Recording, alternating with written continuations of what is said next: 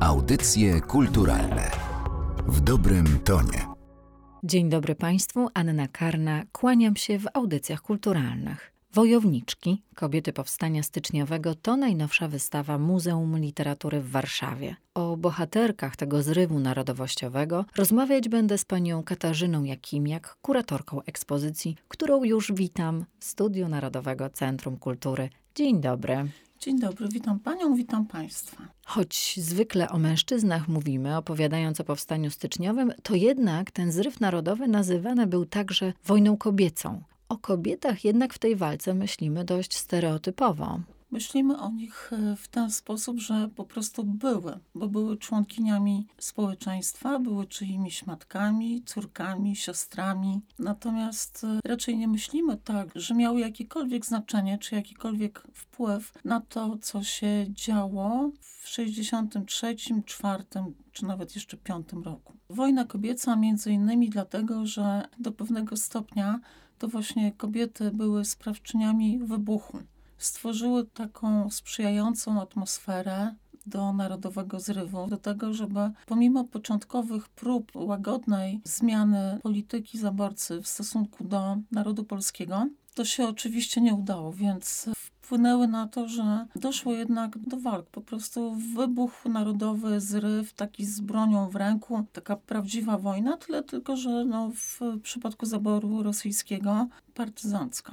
Wróćmy do tego momentu. Tą wystawą przywołują Państwo naszej pamięci wiele kobiet tamtego czasu i jedną z nich jest generałowa Katarzyna Sowińska. Kim była, dlaczego jej pogrzeb stał się patriotyczno-religijną manifestacją? Właściwie można by pokusić się o takie stwierdzenie, że od pogrzebu Katarzyny Sowińskiej w czerwcu 60 roku zaczęły się nasilać patriotyczne demonstracje. Ona była żoną generała Sowińskiego, obrońcy okopów na Woli, osobą związaną z Towarzystwem Dobroczynności Warszawianek, właściwie jego twórczynią, otoczoną powszechnym szacunkiem, między innymi za swoją działalność społeczną i dobroczynną właśnie. No i jej pogrzeb zgromadził tłumy warszawianek przede wszystkim, ale też warszawiaków. Jeżeli weźmiemy pod uwagę to, że żona tego dowódcy z czasów powstania listopadowego, czyli powstania wcześniej, no to możemy sobie wyobrazić, że to jednak była postać naprawdę bardzo, bardzo symboliczna dla polskiego społeczeństwa w roku 60. I stąd ta wielka manifestacja, duża liczba uczestników pogrzebu, no i taka niezwykle podniosła atmosfera. Rozpoczęcie działań zbrojnych postawiło przed kobietami nowe zadania. W jaki sposób wojowniczki się organizowały i jakie wyznaczały sobie role? Role? Przede wszystkim dosyć szybko zaczęły się organizować w mniej czy bardziej formalne organizacje. Najbardziej znane były tak zwane piątki. To inicjatywa Seweryny Pruszakowej, której zdjęcie można zobaczyć na naszej wystawie. W roku 1963 rząd narodowy włączył je w strukturę organizacji państwowych, przemianowując te piątki na tak zwane komitety niewiast polskich. I one rzeczywiście miały wyznaczone dosyć konkretne funkcje.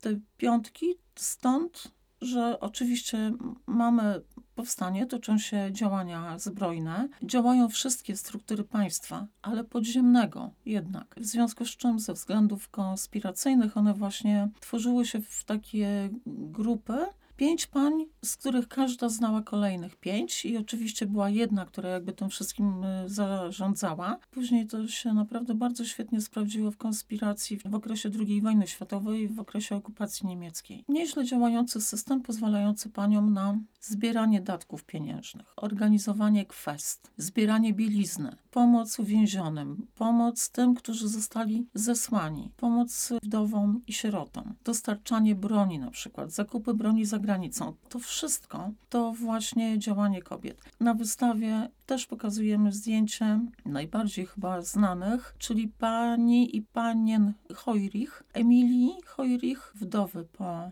mistrzu stolarskim i jej czterech córek, które właśnie prowadziły taką działalność konspiracyjną. W ich mieszkaniu była i tajna drukarnia i przechowywano nielegalne druki, odbywały się zebrania członków rządu narodowego, różnego rodzaju emisariuszy, a te młode dziewczyny, najmłodsza z nich miała około 9 lat, One zajmowały się także odwiedzinami uwięźniów osadzonych w Cytadeli Warszawskiej. To, co naprawdę wydaje mi się rzeczą jednak niezwykłą, wymagającą wielkiej odwagi, poświęcenia też, wielkiej empatii, to było towarzyszenie tym skazanym na śmierć w tej ostatniej drodze, ale też przekazywaniem ostatnich wiadomości pomiędzy skazanymi a ich rodzinami. Były też takie, które walczyły z bronią w ręku. Tak, to prawda. Mamy najbardziej sztandarowe przykłady to Henryka Pustowójtówna i Maria Piotrowiczowa. Henryka Pustowójtowna pochodziła z mieszanej rodziny polsko-rosyjskiej. Za udział w manifestacjach patriotycznych została skazana na zesłanie do monastyru prawosławnego w głębi Rosji.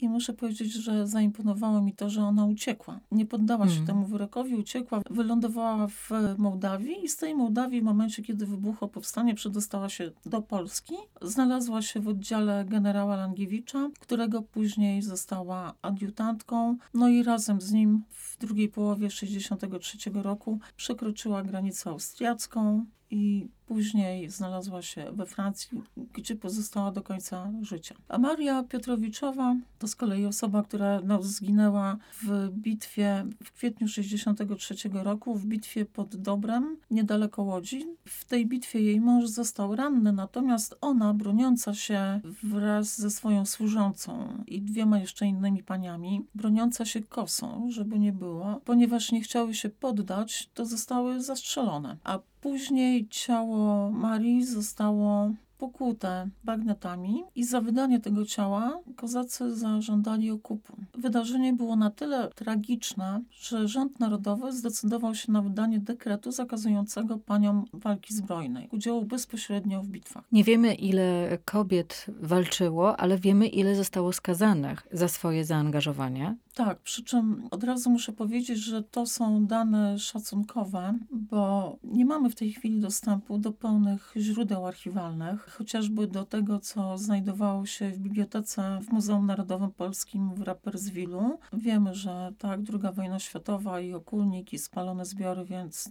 no właśnie część Rapperswilu wraz z dokumentami przekazywanymi tam przez emigrantów, uczestników powstania spłonęła. Wedle tych szacunkowych danych 90 55 pań zostało skazanych, wylądowało gdzieś w więzieniach, zostało skazanych też na zesłanie, przy czym dwie otrzymały karę śmierci zamienioną na katorgę. Bardzo ważną manifestacją była żałoba narodowa, ale za tę żałobę także przyszło kobietom zapłacić. Jesteśmy w okresie przed wybuchem powstania, kiedy nasilają się krwawe, bardzo rygorystyczne tłumienie wszelkiego rodzaju manifestacji. To są oczywiście kozacy, którzy napadają na idące tłumy, ale to są też kary grzywien dla pań biorących udział w manifestacjach, śpiewających pieśni religijne czy patriotyczne w kościołach i na znak żałoby po zabitych w trakcie manifestacji kobiety przywdziewają rzeczywiście czarny strój na znak żałoby narodowej. Piękne, bogate stroje zamieniają na ten jeden kolor przyjęty w naszej kulturze jako oznaka żałoby. Zamieniają też e, biżuterię na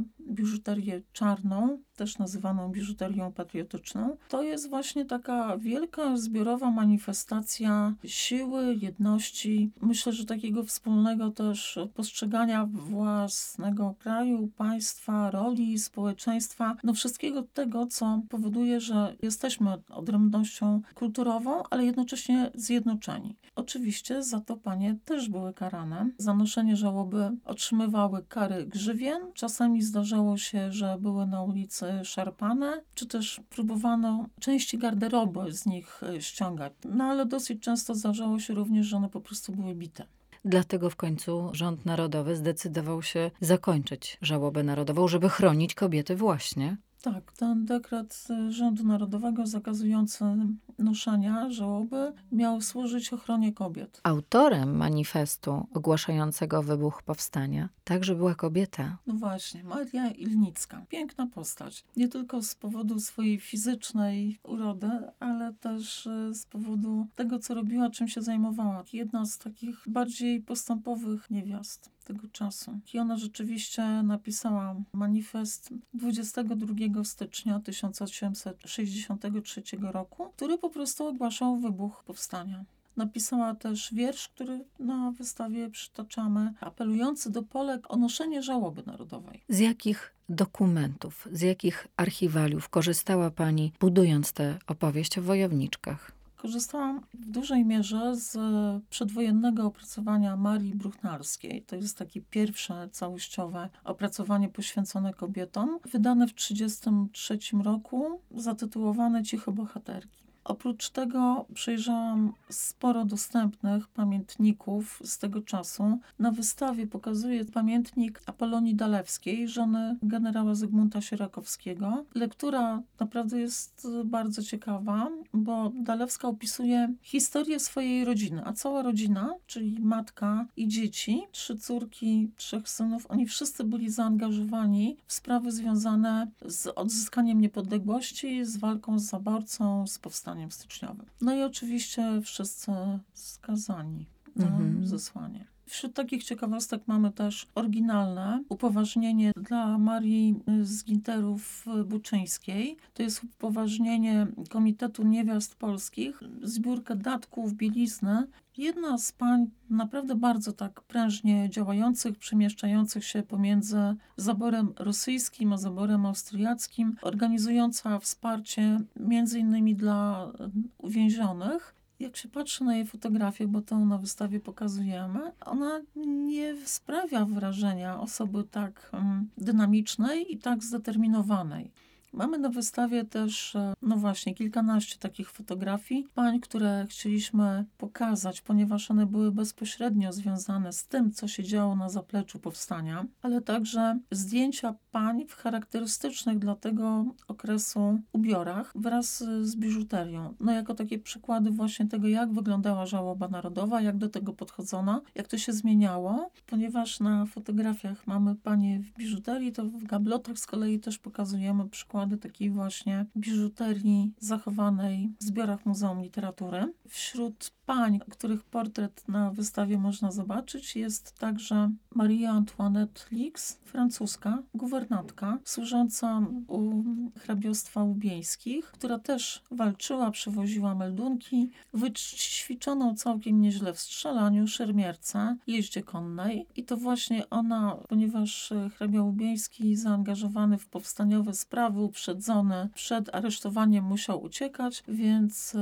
panna Lix zajęła się przemyceniem małżonki z dziećmi do granicy. To jej się udało. Ona sama napisała wspomnienia z czasu powstania styczniowego, które zostały opublikowane w 1903 roku w Revue de Monde. Kolejną bohaterką jest Ewelina Korzeniowska. Jaki był udział tej rodziny w powstaniu? I to jest przykład polskich losów. Ewelina Korzeniowska, żona Apollo Korzeniowskiego.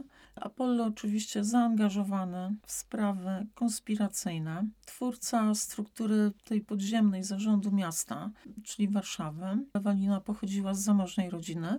Apollo Korzeniowski natomiast był literatem, tłumaczem, niezłym, ale jego dochody nie były stałe i nie były zbyt wysokie. Dosyć długo czekali na zgodę rodziny na zawarcie związku małżeńskiego, co się w końcu udało. Apollo został aresztowany w 1962 roku. Tyle tylko, że no być może na szczęście nie dopatrzono się jego udziału w tych tajnych, takich bardzo ruchach czy związkach, czy też nie dopatrzono się roli, jaką de facto odgrywał. Został oczywiście skazany na zesłanie razem z Eweliną. No i z małym, trzyletnim wtedy Konradem, późniejszym Józefem Konradem. Koniec końców, Konrad być może dlatego został świetnym angielskim pisarzem, tak bardzo dobrze znanym, ponieważ jemu, jako synowi zesłańców, groziło wcielenie do armii rosyjskiej. Miał marzenie, żeby zostać żeglarzem, pływać po świecie, więc żeglarstwo. Zawodu, czy tego fachu żeglarskiego uczy się